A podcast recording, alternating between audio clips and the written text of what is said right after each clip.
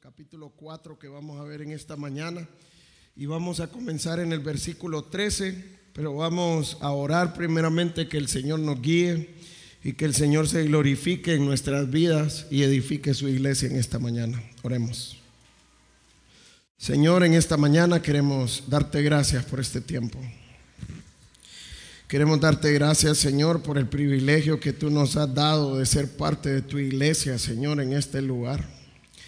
Queremos darte gracias porque nos permites reunirnos en esta mañana a alabar tu nombre, Señor, y a poder crecer juntos como iglesia, Señor. Yo quiero pedirte por este tiempo, Señor, que tú nos permitas abrir tu palabra, Señor. Que tú nos permitas ver tu palabra con claridad, Señor, y con fidelidad. Que realmente tú obres en este tiempo, Señor. Danos corazones humildes corazones dispuestos a aprender de tu palabra, Señor. Y permítenos en esta mañana entender tu voluntad, Señor, y danos tu gracia, Señor, para poder aplicarlo a nuestra vida diaria, Señor. Glorifícate en cada uno de nosotros, Señor. Edifica tu iglesia en este tiempo, Señor. Y que realmente podamos ver tu obra, Señor, en cada uno de nosotros. Todo esto te lo pedimos en tu bendito y santo nombre. Amén y amén. Hace, ya llevamos como tres o cuatro semanas hablando de, Pablo está hablando del nuevo pacto en estos capítulos y aprendíamos de que Dios nos hizo ministros de un nuevo pacto. Y hemos estado aprendiendo cómo, qué, cuál es la naturaleza del nuevo pacto que está basado en la sangre de Jesucristo y lo que esto trae a nuestras vidas cuando nosotros reconocemos a Cristo como nuestro único Dios, Señor y Salvador.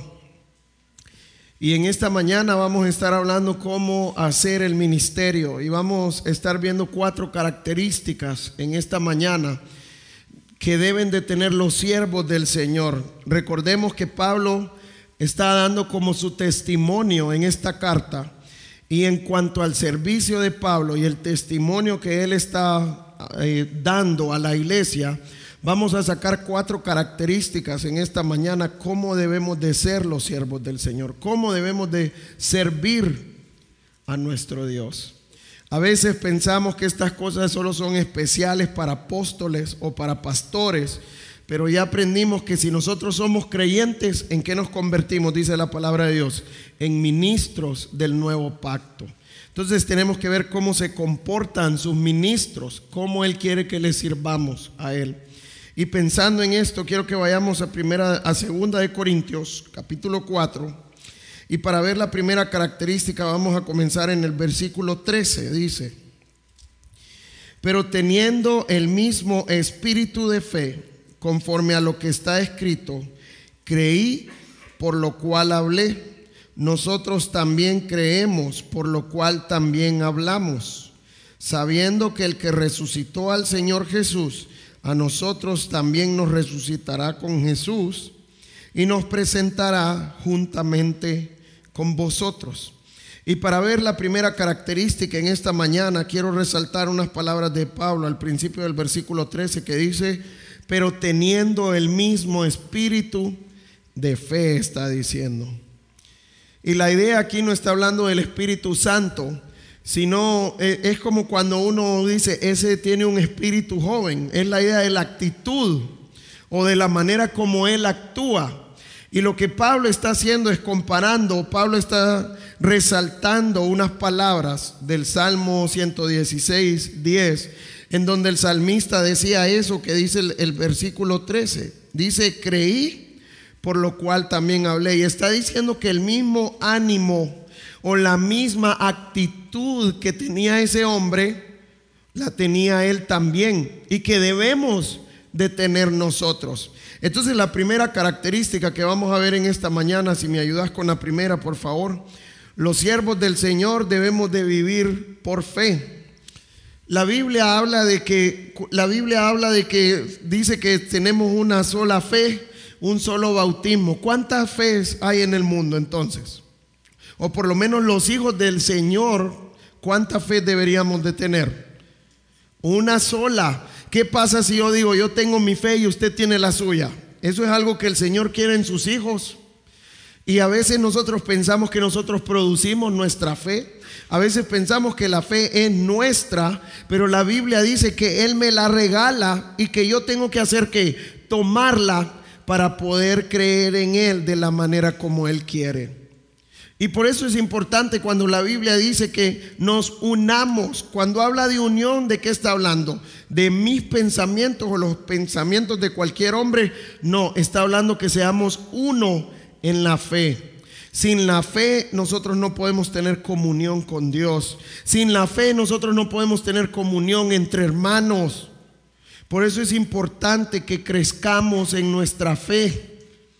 Ahora, ¿cómo crecemos en nuestra fe? Hay dos maneras de crecer en nuestra fe. Primero, yo necesito tener una relación con Cristo, en donde tengo una relación íntima con Él, en donde estoy pasando tiempo con Él a diario, en donde Él me muestra a través de su palabra qué áreas hay en mí que a Él no le agradan y me da la gracia para vivir por fe, para vivir en obediencia a su palabra. Pero hay una segunda manera también. Si la Biblia dice que quiere que seamos uno en la fe, ¿cómo nosotros somos uno en la fe? ¿Que yo tengo que imponer mis pensamientos a ustedes?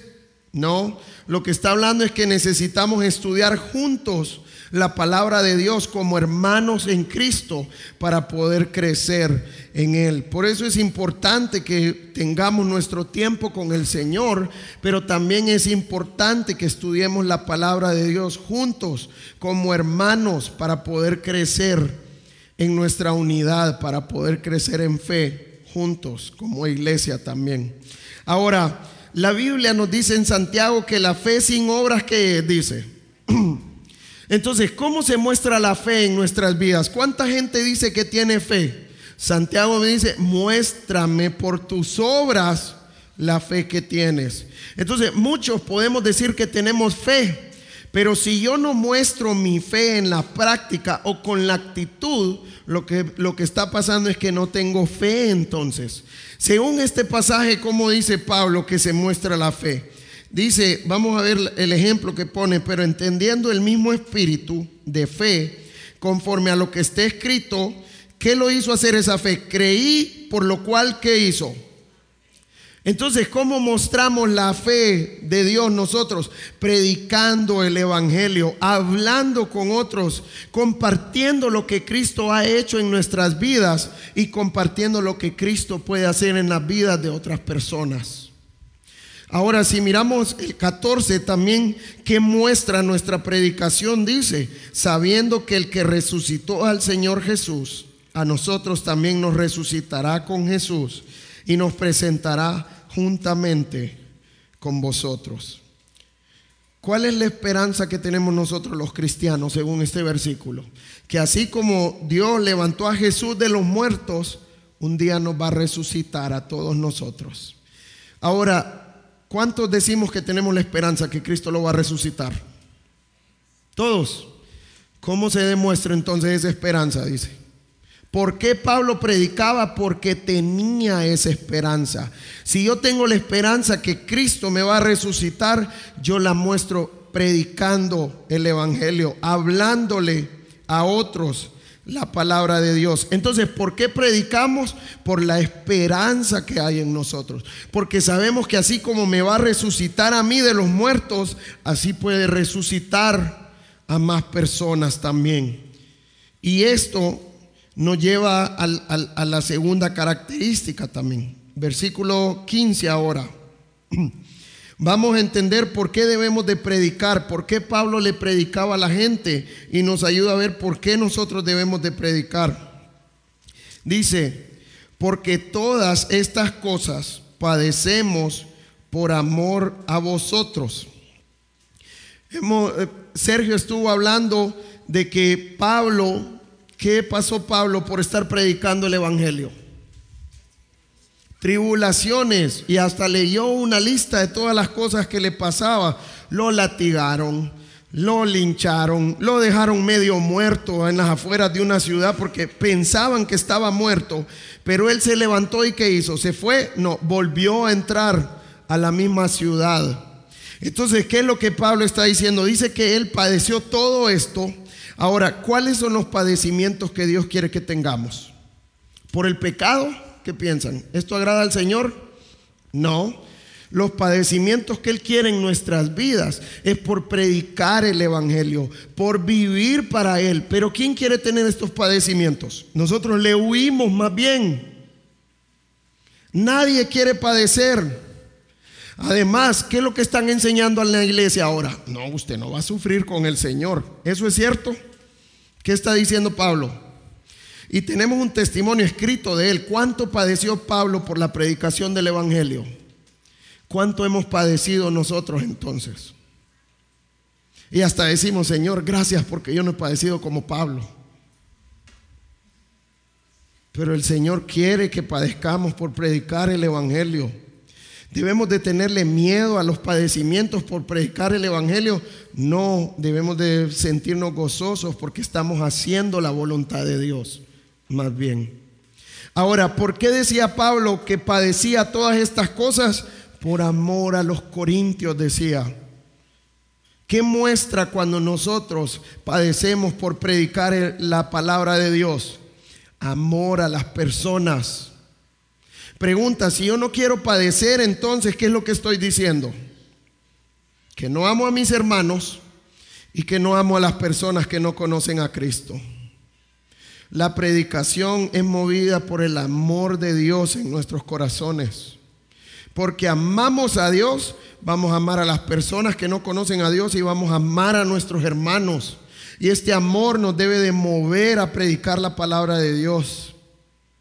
Si este amor no nos mueve, nosotros necesitamos ver qué está pasando en nuestras vidas. Si mi hermano está en pecado, ¿qué debo de hacer por amor?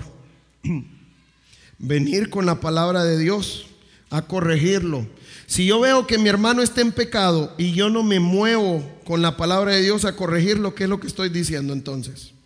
¿O qué está mostrando mi actitud? Que no amo a mi hermano realmente. Y nosotros decimos, no, es que no me quiero meter en problemas, mejor ahí que se quede. Pero esto es lo que está hablando Pablo. Yo padezco por amor a vosotros. Y el amor es el que nos debe de llevar a corregir a nuestros hermanos, a pesar de que padezcamos por esa corrección. Pero esta es la voluntad de Dios y este es lo que muestra el amor. Si nosotros no nos corregimos como hermanos, ¿qué muestra eso entonces? Que no nos amamos y que no tenemos el amor de Dios. A veces hasta decimos, no es que estamos bien y no quiero tener problemas con esta persona. Eso es lo que el mundo nos enseña. Pero la palabra de Dios que nos muestra que debo de ir a corregirlo por amor, aunque eso me traiga problemas. Esto es padecer por predicar la palabra de Dios. Esto es padecer por predicar el Evangelio. Entonces, ¿cuál es la segunda característica? Debemos de padecer por la predicación del Evangelio o por la predicación de la palabra de Dios. Ahora, ya miramos que es por amor a las personas que necesitamos hacerlo, pero vamos a ver qué trae esto también. Versículo 15, porque todas estas cosas padecemos por amor a vosotros. Ahora, mire, mire cuál es el propósito de padecer. Para que abundando la gracia de Dios por medio de muchos, la acción de gracias sobreabunde para gloria de Dios. Entonces, ¿cuál es la idea de, predicar el Evangelio? Primero, para que abunde la gracia de Dios. Ahora, ¿para qué nos muestra Tito que se manifestó la gracia de Dios? Para salvación a todos los hombres. ¿Qué es lo que trae la gracia de Dios a la humanidad? Salvación. Por la gracia de Dios es que nosotros estamos sentados en esta mañana alabando al Señor y creciendo en Él. ¿Por qué? Porque un día se me manifestó la gracia de Dios. ¿Cómo se nos manifiesta la gracia de Dios? Cuando se nos comparte el Evangelio y entiendo mi condición de pecador. ¿Cuál es nuestra condición según la palabra de Dios? La Biblia dice que somos pecadores y lo que merecemos que es el infierno por la eternidad. ¿Dios sería justo enviarnos a todos al infierno? Claro que sí. Ahora, Él por su gracia también mandó a su Hijo Jesucristo y mostró su justicia, su santidad, su rectitud. y murió en la cruz por nuestros pecados. Él recibió la ira de Dios que nosotros merecíamos. Y ahora por su gracia es que yo puedo reconocer mi condición de pecador. Es que yo puedo reconocer que lo que merezco es el infierno. Pero también por su gracia es que puedo reconocer lo que Cristo hizo por mí y entregarle mi vida a Cristo. Y de esta manera es que la gracia de Dios viene y me salva. Ahora, ¿Cuál es el resultado de recibir la gracia de Dios según este versículo también? 10 y 15, perdón. Para que abundando la gracia de Dios, o sea que la gracia de Dios alcance a los hombres, por medio de muchos, la acción de gracias sobreabunde para gloria de Dios. ¿Qué trae la salvación a nuestras vidas? Debe de traer gratitud y una gratitud que trae gloria a Dios. Nosotros somos parte de eso. Dios quiere que seamos parte de eso. Porque Él quiere que salgamos a predicar el Evangelio para que la gracia de Dios alcance a otros, porque ese es el plan de Dios. Dios no va a poner a las piedras a hablar el Evangelio. Dios no va a poner a los animales a hablar el Evangelio. Dios no va a hacer que un atril hable. Dios quiere que sus hijos prediquen el Evangelio. ¿Para qué? Para que la gracia de Dios alcance a otros y que estas personas puedan agradecerle al Señor y que esto traiga gloria y honra a Dios. ¿Para quién es toda la gloria entonces? No es para mí, es para Dios. Esto es lo que el Señor quiere de cada uno de nosotros. Que prediquemos porque esto es lo que trae gloria a Dios. Pregunta, ¿usted anhela darle gloria a Dios en su vida? ¿Y de qué manera dice el pasaje que debemos de hacerlo? Predicando el Evangelio, enseñando la palabra de Dios. De esta manera es que venimos a darle gloria a nuestro Dios. Entonces ya miramos que trae gloria a Dios porque su gracia alcanza a otros y esto trae acción de gracias en la vida de las personas y es lo que trae gloria a Dios. Vamos a ver el, versículo 16 ahora.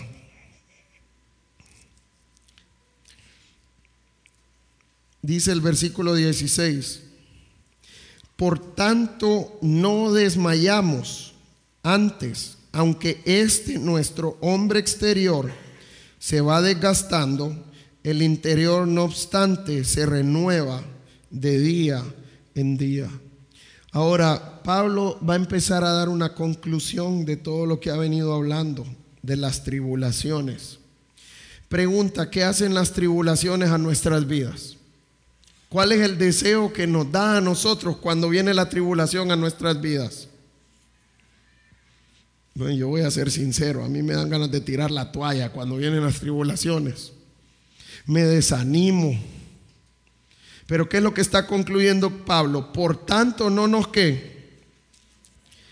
¿Qué es desmayar? Es todo esto, tirar la toalla, desanimarse, sentirse mal, tener miedo.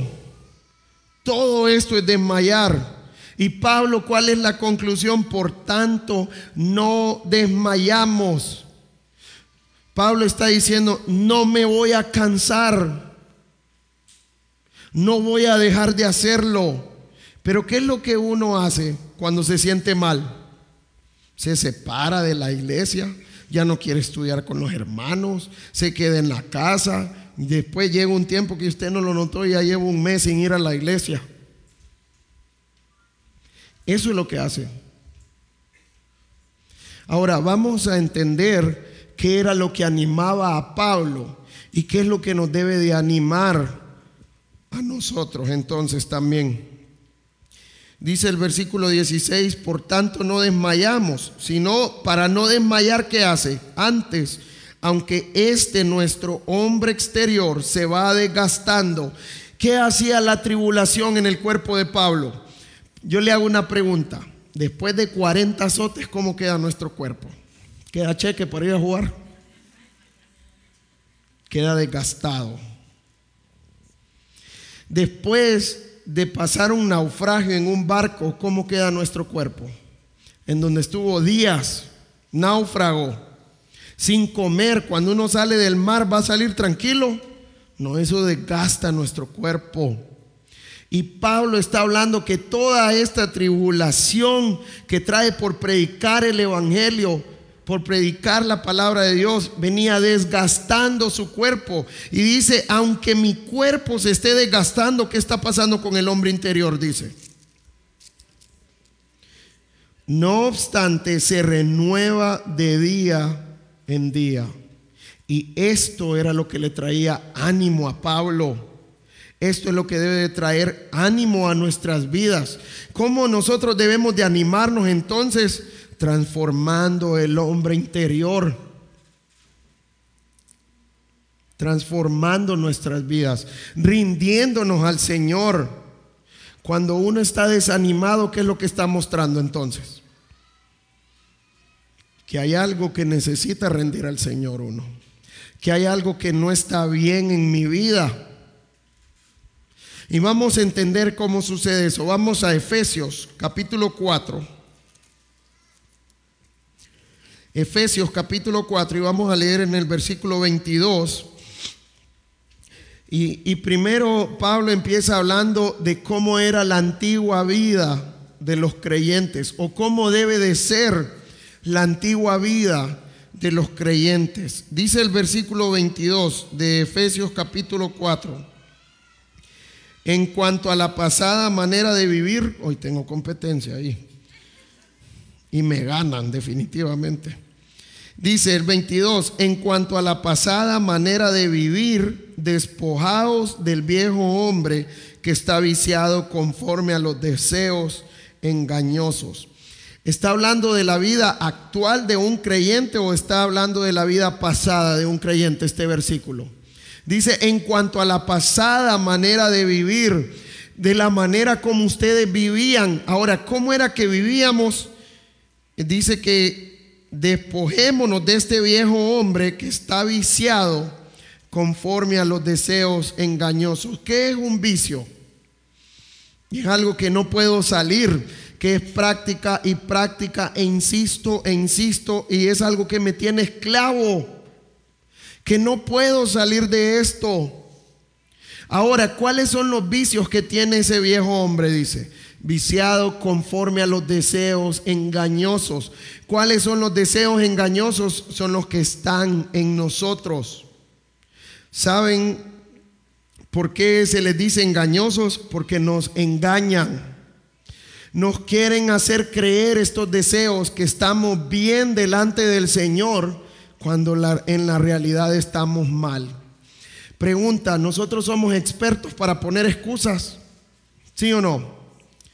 Si me peleo con la esposa y le empiezo a gritar, yo le digo, es que vos me gritaste primero, si vos no me hubieras gritado, yo no te hubiera gritado.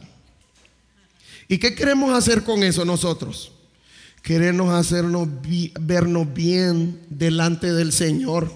Pero independientemente de lo que me hagan, yo tengo alguna excusa para desagradar a Dios.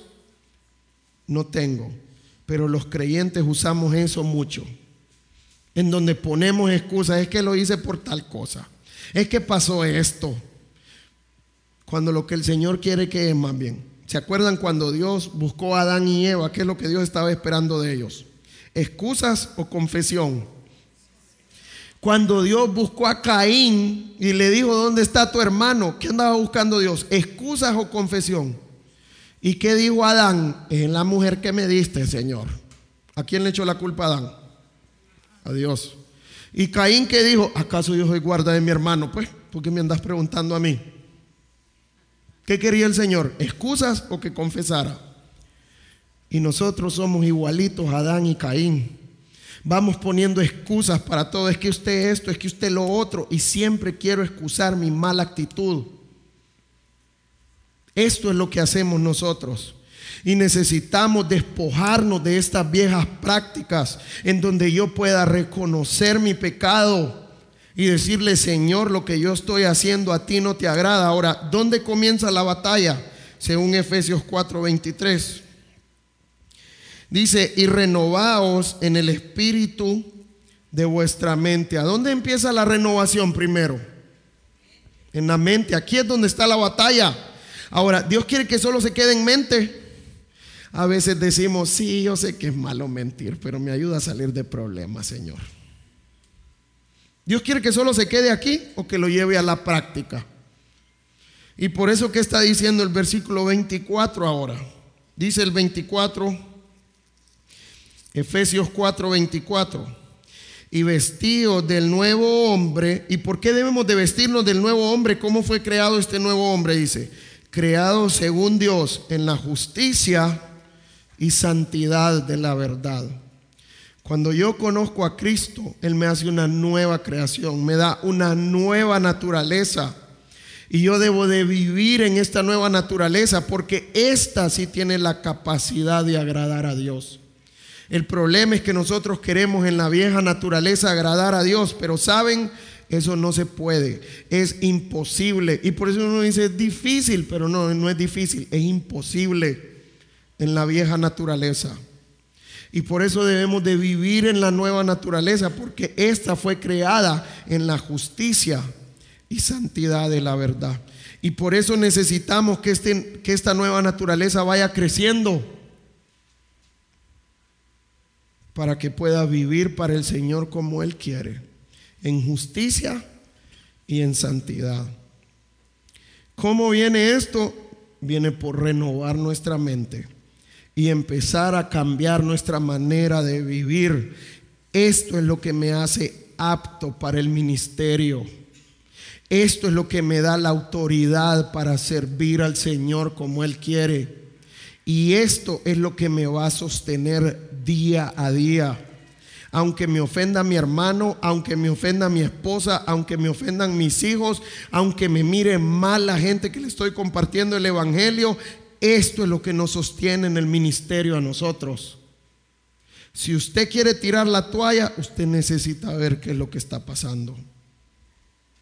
Todos, yo me incluyo en eso también. Así que debemos de parar la transformación de nuestro hombre interior hasta que venga Cristo. Debemos de seguir trabajando en esto. Porque esto es lo que nos da la fortaleza. Vamos al versículo 17 ahora para ver la última característica.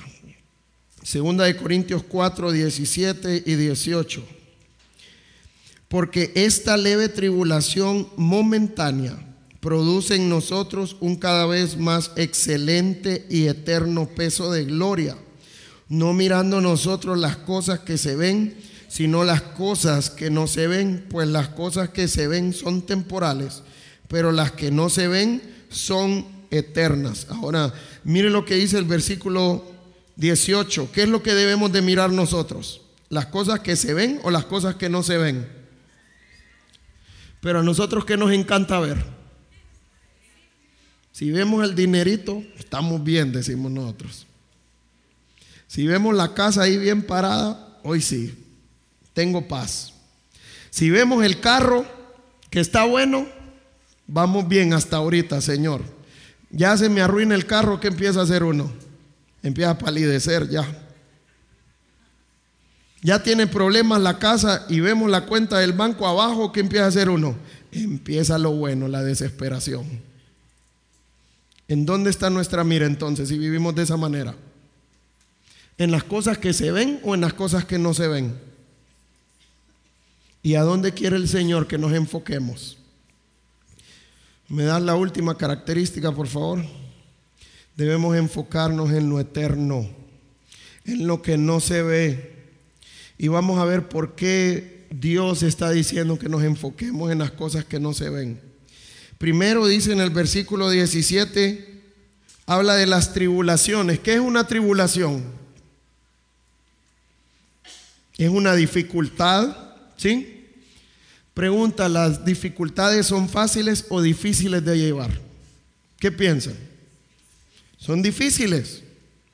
Es una carga y a veces es una carga muy pesada.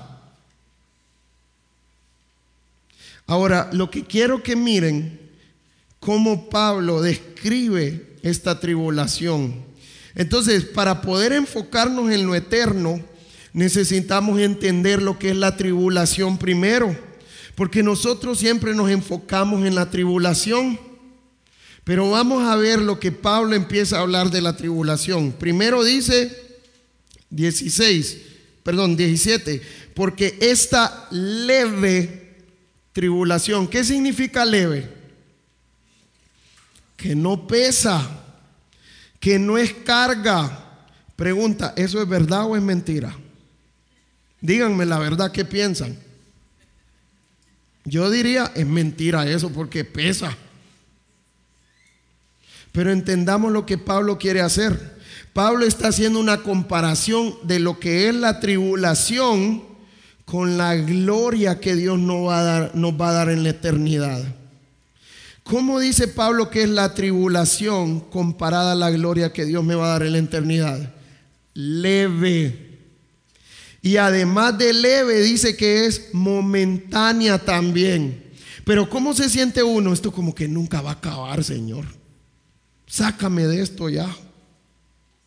Pero ¿cómo dice Pablo que es la tribulación? Que es leve, o sea que no pesa nada y que es momentánea. Ese es como que yo compare el peso de una pluma con el peso de un tractor. ¿Cuánto pesa la pluma a la par del tractor? ¿Ah? Les voy a poner otro ejemplo. Si yo agarro una pesa de 5 libras y una de 100 libras, ¿cuál pesa más? Pero cuando yo empiezo a hacer con 5 libras unas cuantas repeticiones, ¿cuánto más pesan esas 5 libras después? Llega un momento que que ya no puedo ni mover el brazo de tantas repeticiones que he hecho. Entonces ya no se sienten como 5 libras, se sienten como 100, ¿sí o no? El punto es el enfoque. ¿Qué es lo que está diciendo Pablo? Esta es una leve tribulación. Cuando Cuando usted está enfocado en lo eterno. Cuando usted entiende la gloria que Dios le va a dar en la eternidad. Segundo, esto es momentáneo comparado a la gloria que Dios nos va a dar por la, eternidad. E incluso hasta habla del peso también de la gloria. Dice, porque esta leve tribulación momentánea produce en nosotros un cada vez más excelente y eterno que peso de gloria. ¿Usted qué quiere que pese más, la gloria o la tribulación? Pero eso va a depender de dónde tengo mi mira. Enfoquémonos en lo eterno. Enfoquémonos en lo espiritual. Pregunta, cuando yo veo pesada la carga de la tribulación, ¿en dónde tengo la mira entonces? En la carga. En lo temporal. ¿Y saben qué es lo otro importante? ¿Qué es lo que produce el eterno peso de gloria? Dice porque esta leve tribulación momentánea produce en nosotros un cada vez más excelente y eterno peso de gloria. ¿Qué produce la gloria entonces? La tribulación que yo esté pasando aquí. Es necesaria entonces. Así que yo quiero animarles. No tengamos miedo de padecer por predicar el Evangelio. No tengamos miedo por padecer, por predicar la palabra de Dios, porque yo necesito esto para que pueda ver el peso de gloria que Dios me va a dar en eternidad. Debemos de tener miedo para predicar entonces. Y si usted tiene miedo para predicar, sepa que su mira no está en el Señor, está en los problemas, está en las cosas temporales. Empecemos a ver lo eterno. Pregunta, ¿Dios quiere mandar las almas al infierno o las quiere mandar al cielo? ¿Y de quién depende? Y si nosotros queremos enfocarnos en lo eterno, ¿qué tenemos que empezar a hacer entonces nosotros? Compartir el Evangelio, ayudar a nuestros hermanos a crecer. Y téngalo por seguro que las tribulaciones van a venir. Pero Dios va a trabajar en su vida y le va a dar el ánimo si usted se está santificando cada día. Así que yo quiero animarle, no cuánto Satanás nos ha engañado que si venimos a Cristo vamos a dejar de sufrir. Y los creyentes hemos caído en ese error. Pero Dios más bien quiere que prediquemos sin miedo y que vamos a sufrir, pero Dios me va a dar la fortaleza para llevar ese sufrimiento si yo estoy enfocado en lo eterno, si yo estoy enfocado en Él.